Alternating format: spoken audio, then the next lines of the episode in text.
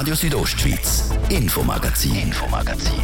Nachrichten, Reaktionen und Hintergründe aus der Südostschweiz.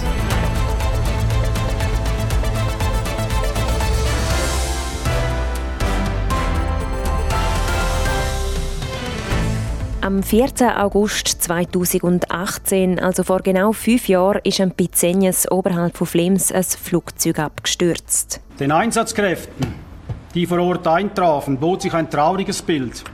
Es konnten keine Überlebenden vorgefunden werden. So der damalige Gesamteinsatzleiter der Kantonspolizei Graubünden, der Andreas Dobler, an der offiziellen Medienkonferenz nach dem Unglück. Wir machen einen Rückblick und haben auch mit ihm zurückgeschaut auf einen Einsatz, wo er wohl nie wird vergessen. Und nach 150 Jahren der erste Nachweis für Luchswelpen im Engadin ist gelungen. Das ist durchaus ein historischer Nachweis. Es ist aus der ökologischen Sicht natürlich eine erfreuliche Entwicklung. Warum der Nachweis so erfreulich ist und wem das es gelungen ist, einen Schnappschuss von diesen Luchswelpen zu machen. Das ist das Infomagazin bei Radio Südostschweiz. Im Studio ist Seraina Zinsli. Einen guten Abend. Es ist das schlimmste Flugzeugunglück in Graubünden und eines der schwersten in der Schweiz. Heute jährt sich das Unglück zum fünften Mal. Das Unglück, wo die Tante Ju an der Westflanke von Pizenjes oberhalb von Flems abgestürzt ist. 20 Personen haben dabei ihr Leben verloren. Wir schauen zurück. Der gestrige Tag ist der schwierigste und schwärzeste Tag in der Geschichte der 36-jährigen UR. Zum Absturz kam es kurz vor 17 Uhr an der Westflanke des Pitsenjes in Flims. Die Tante Ju ist eigentlich im Normalflug in der Kessel hineingeflogen, hat dann wieder abgedreht. Warum und es ist so, dass sie Spekulationen, das wissen wir ja nicht, hat abgedreht und ist dann eigentlich in einen Stein vom Himmel gekommen. Also ich stehe jetzt so gerade bei Grauberg oberhalb und schaue eigentlich richtig klar aus über den unteren Senjesboden raus und schaue zum Senjespass. Das ist gerade rechts, wenn man von unten schaut, von den Jinglehörner und sehen äh, dort äh, ziemlich unter dem Kamm, noch in der Fläche, die Absturzstelle mit äh, drei oder vier Helikoptern. Zwei sind vor Regen. Es fliegen eigentlich die ganze Zeit Helikopter weg und Helikopter rauf. Und ich hoffe, das ist äh, vielleicht ein, ein gutes Zeichen, dass das hoffentlich auch jemand überlebt hat. Wir haben die traurige Gewissheit, dass alle 20 Insassen ums Leben gekommen sind. Wir sind alle tief traurig über den Unfall und denken an die 17 Passagiere, unsere drei Crewmitglieder und an die Familien und Freunde der Verunglückten. Wir sprechen Ihnen unser tief empfundenes herzliches Beileid aus. Es wird mehrere Tage dauern, bis die rechtsmedizinischen Untersuchungen und damit die Identifikation der Opfer abgeschlossen sein werden. Als ich via Rega vernommen habe, dass der Flüger voll war, ist es mir eigentlich ein bisschen bewusst geworden, dass da ein Haufen traurige Leute gibt. Und das ist das, was einem einholt. Und natürlich auch jeden Morgen der Blick, dann, wenn man auf den Pass geht, oben zum Denkmal. Und das sind schon Gedanken, die man sicher ein Leben lang hat. Solange ich auf dem Pass bin, solange ist das Flugzeug runtergefallen.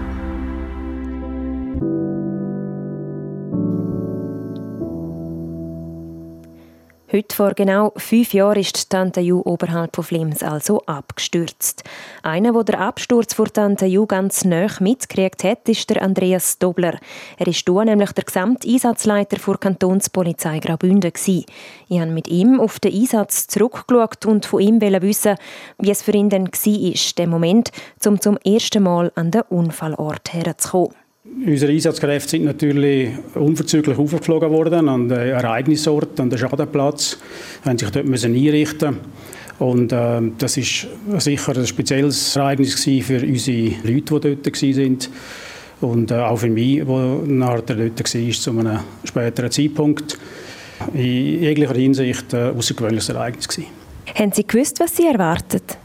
Man hat natürlich äh, erste Informationen gehabt, was da könnte auf einem zukommen mit dem Flugzeugabsturz. Flugzeugabstürze an sich sind jetzt ja nicht so wahnsinnig selten. Allerdings in dieser Größenordnung Wo wir es jetzt so haben, mit den Opfern, ist natürlich ein sehr außergewöhnlicher äh, Einsatz gewesen. Der organisatorische Ablauf bei der Kantonspolizei Graubünden, wie hätte der ausgesehen in diesen Tagen kurz nach dem Absturz? Man fängt als Einsatzleiter ja immer damit an, zum egal welches Ereignis das ist, aus der polizeilichen Sicht, dass man probiert, äh, Problem zu erkennen, was man hat äh, und wo will man her? Wie will man die Probleme lösen, mit welchen Mitteln, mit welchen Maßnahmen? Und macht nachher eine Einsatzorganisation rundum. Das heißt, wenn ich jetzt als Beispiel mit dem Fall eben, habe ich ein, Teilproblem, wo die Opfer sind, also wo die verstorbenen Leute dort sind. Das ist für mich ein Problem. Dann ein weiteres Teilproblem ist zum Beispiel äh, ist der ganze Schadenplatz vor Ort. Wie können wir dort uns aufstellen? Ein weiteres Problem oder ein weiterer Einsatzabschnitt dann ist die Kantonspolizei Zürich gewesen, wo müssen die Leute, die in Überdorf gewartet haben auf ihre Angehörigen, dass die zurückkommen, die eben nicht zurückgekommen sind, dass man die dort auch muss kontaktieren und betreuen natürlich, weil die haben Angehörige verloren und das kann man natürlich nicht einfach so geschwind nebenbei so diesen Leuten sagen. Also das sind ganz Haufen Faktoren, die man mit vielen Partnern müssen machen und das gibt Einsatzabschnitte, so wir uns aufstellen und so läuft eigentlich die ganze Organisation durch, von der Ermittlung bis Opferidentifikation, Angehörige benachrichtigen, Medien, wo müssen natürlich äh, bedient werden mit Informationen. So läuft das über Tage dann durch, bis man den Fall kann abschließen Wenn man auf die Ermittlungen schaut, wie haben sich die gestaltet? Hat man da auch noch die ein oder andere Überraschung, wo man damit zu kämpfen hat? Natürlich, jeder, jedes Ereignis äh, bietet irgendwann im Verlauf oder äh, Bewältigung bietet gewisse Überraschungen. Und, äh, Sachen, wo man nicht damit gerechnet hat. Für die Ermittlungsarbeit an sich ist natürlich die SUST, also die Schweizerische Sicherheits- und Untersuchungsstelle, zuständig gewesen.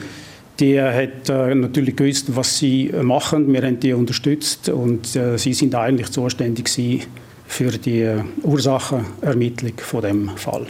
Gibt es in dieser Zeit irgendetwas, was Ihnen besonders in Erinnerung geblieben ist, eben wo der Einsatz von einem anderen besonders abhebt? Äh, ja, besonders in Erinnerung ist vielleicht für mich persönlich, äh, nebst dem, dem Schadenplatz, wie es dort ausgesehen hat, mit dem abgestürzten Flugzeug, mit den äh, äh, Leichen, mit den Opfern dort, ist vielleicht die, die Medien, also Medieninformation, die man am Sonntagnachmittag drauf, dann, das ist ein bisschen etwas Spezielleres gewesen natürlich, das hat man jeden Tag mit dem äh, Aufgebot an Medienschaffenden, die da sind zu dem Zeitpunkt. Es ist also ein Gesamtpaket, aber es ist insgesamt äh, ein außergewöhnlicher, nochmal gesagt, ein außergewöhnlicher Einsatz für alle. Sagt der Andreas Dobler, der Gesamteinsatzleiter der Kantonspolizei Graubünden beim Absturz von der Tante Ju vor fünf Jahren.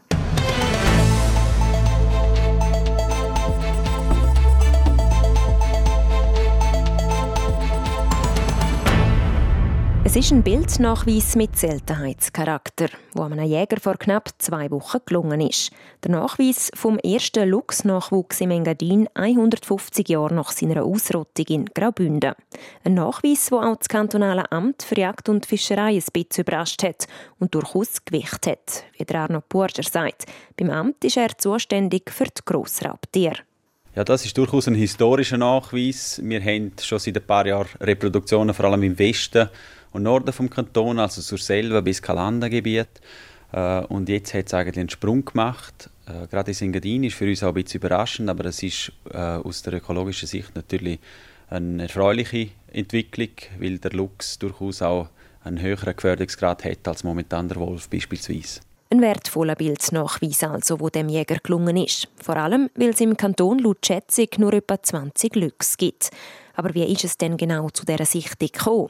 Im Moment geht es auf die Hochjagd zu. Das heißt, es sind die Jäger vermehrt im Gebiet und beobachten ihre Jagdgebiete. Und genau so ist auch das gelaufen. Am Abend hat ein Jäger äh, im Gemeindegebiet von Zernetz durch Spektiv eben einen Luchs können beobachten und oftmals hat er dann auch zwei junge Lüchse, also zwei Welpen von dem Jahr, können beobachten. Wie alle Grossraubtiere im Kanton sind auch der Luchs in der zweiten Hälfte des 19. Jahrhunderts ausgerottet worden.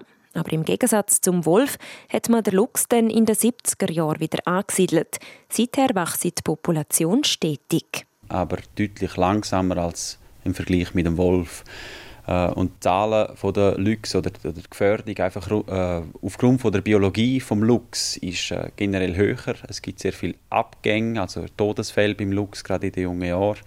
Und darum ist so eine, erfolgreiche Reproduktion für den Luchs deutlich wichtiger auf Populationssicht gesehen als beim Wolf. Schon im letzten Jahr haben die Jäger die Sichtung von Jungluchs gemolden. Weil die Beweise aber gefehlt haben, konnten diese Beobachtungen nicht bestätigt werden. Bis jetzt.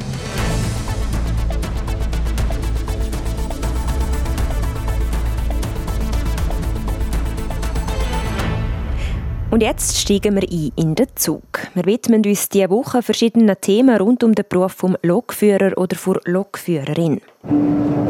Unterwegs mit einem Lokführer hier auf RSO. Heute im letzten Teil unserer Serie gehen wir genauer auf die Ausbildung ein. Was braucht es, um Lokführer oder Lokführerin zu werden? Und warum schraubt die Rätische Band Anforderungen für die Ausbildung trotz Personalmangel nicht ab? Jasmin Schneider berichtet. Der Rätischen Bahn fehlt es an Lokpersonal. Seit Anfang Juni sind darum schon mehrere Halbstunden Takt ausgefallen. Denn wenn kein Personal auftrieben werden kann, streicht die RHB als allerletzte Massnahme einzelne Züge. Wie der Carlo Kuster sagt, er leitet das Lokpersonal bei der RHB. Der einfachste Weg, um so Situationen zu vermeiden, wäre mehr Lokführerinnen und Lokführer auszubilden und einzustellen. Aber ganz so einfach ist das dann eben gleich nicht. Die Ausbildung von einer Lokführerin oder von Lokführer geht rund 13 Monate. Das ist natürlich bei einer Kündigungsfrist von drei Monaten eine sehr schwierige Angelegenheit, um da kurzfristig zu reagieren Dazu kommt, dass es doch ein paar Voraussetzungen gibt, die eine Person erfüllen muss, damit sie überhaupt zur Ausbildung zugelassen wird, wie der Carlo Kuster sagt. Wir haben da natürlich Vorgaben einerseits vom Bundesamt für Verkehr, wo grundsätzlich regelt, was das Lokpersonal, äh, was die für Voraussetzungen müssen haben. Also auch da gibt es medizinische Voraussetzungen, es gibt kognitive, also psychologische Voraussetzungen.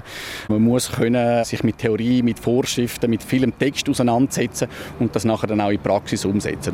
Weiter muss man mindestens 19 Jahre alt sein und gut Deutsch reden sowie schreiben können. Zudem wird eine abgeschlossene Berufslehre oder Matura verlangt. Wer all diese Voraussetzungen erfüllt und das Bewerbungsverfahren erfolgreich abschließt, kann dann die 13-monatige Ausbildung anfangen. Und die hat es in sich, sagt der Martin Koch. Er ist seit 30 Jahren Lokführer bei der RHB.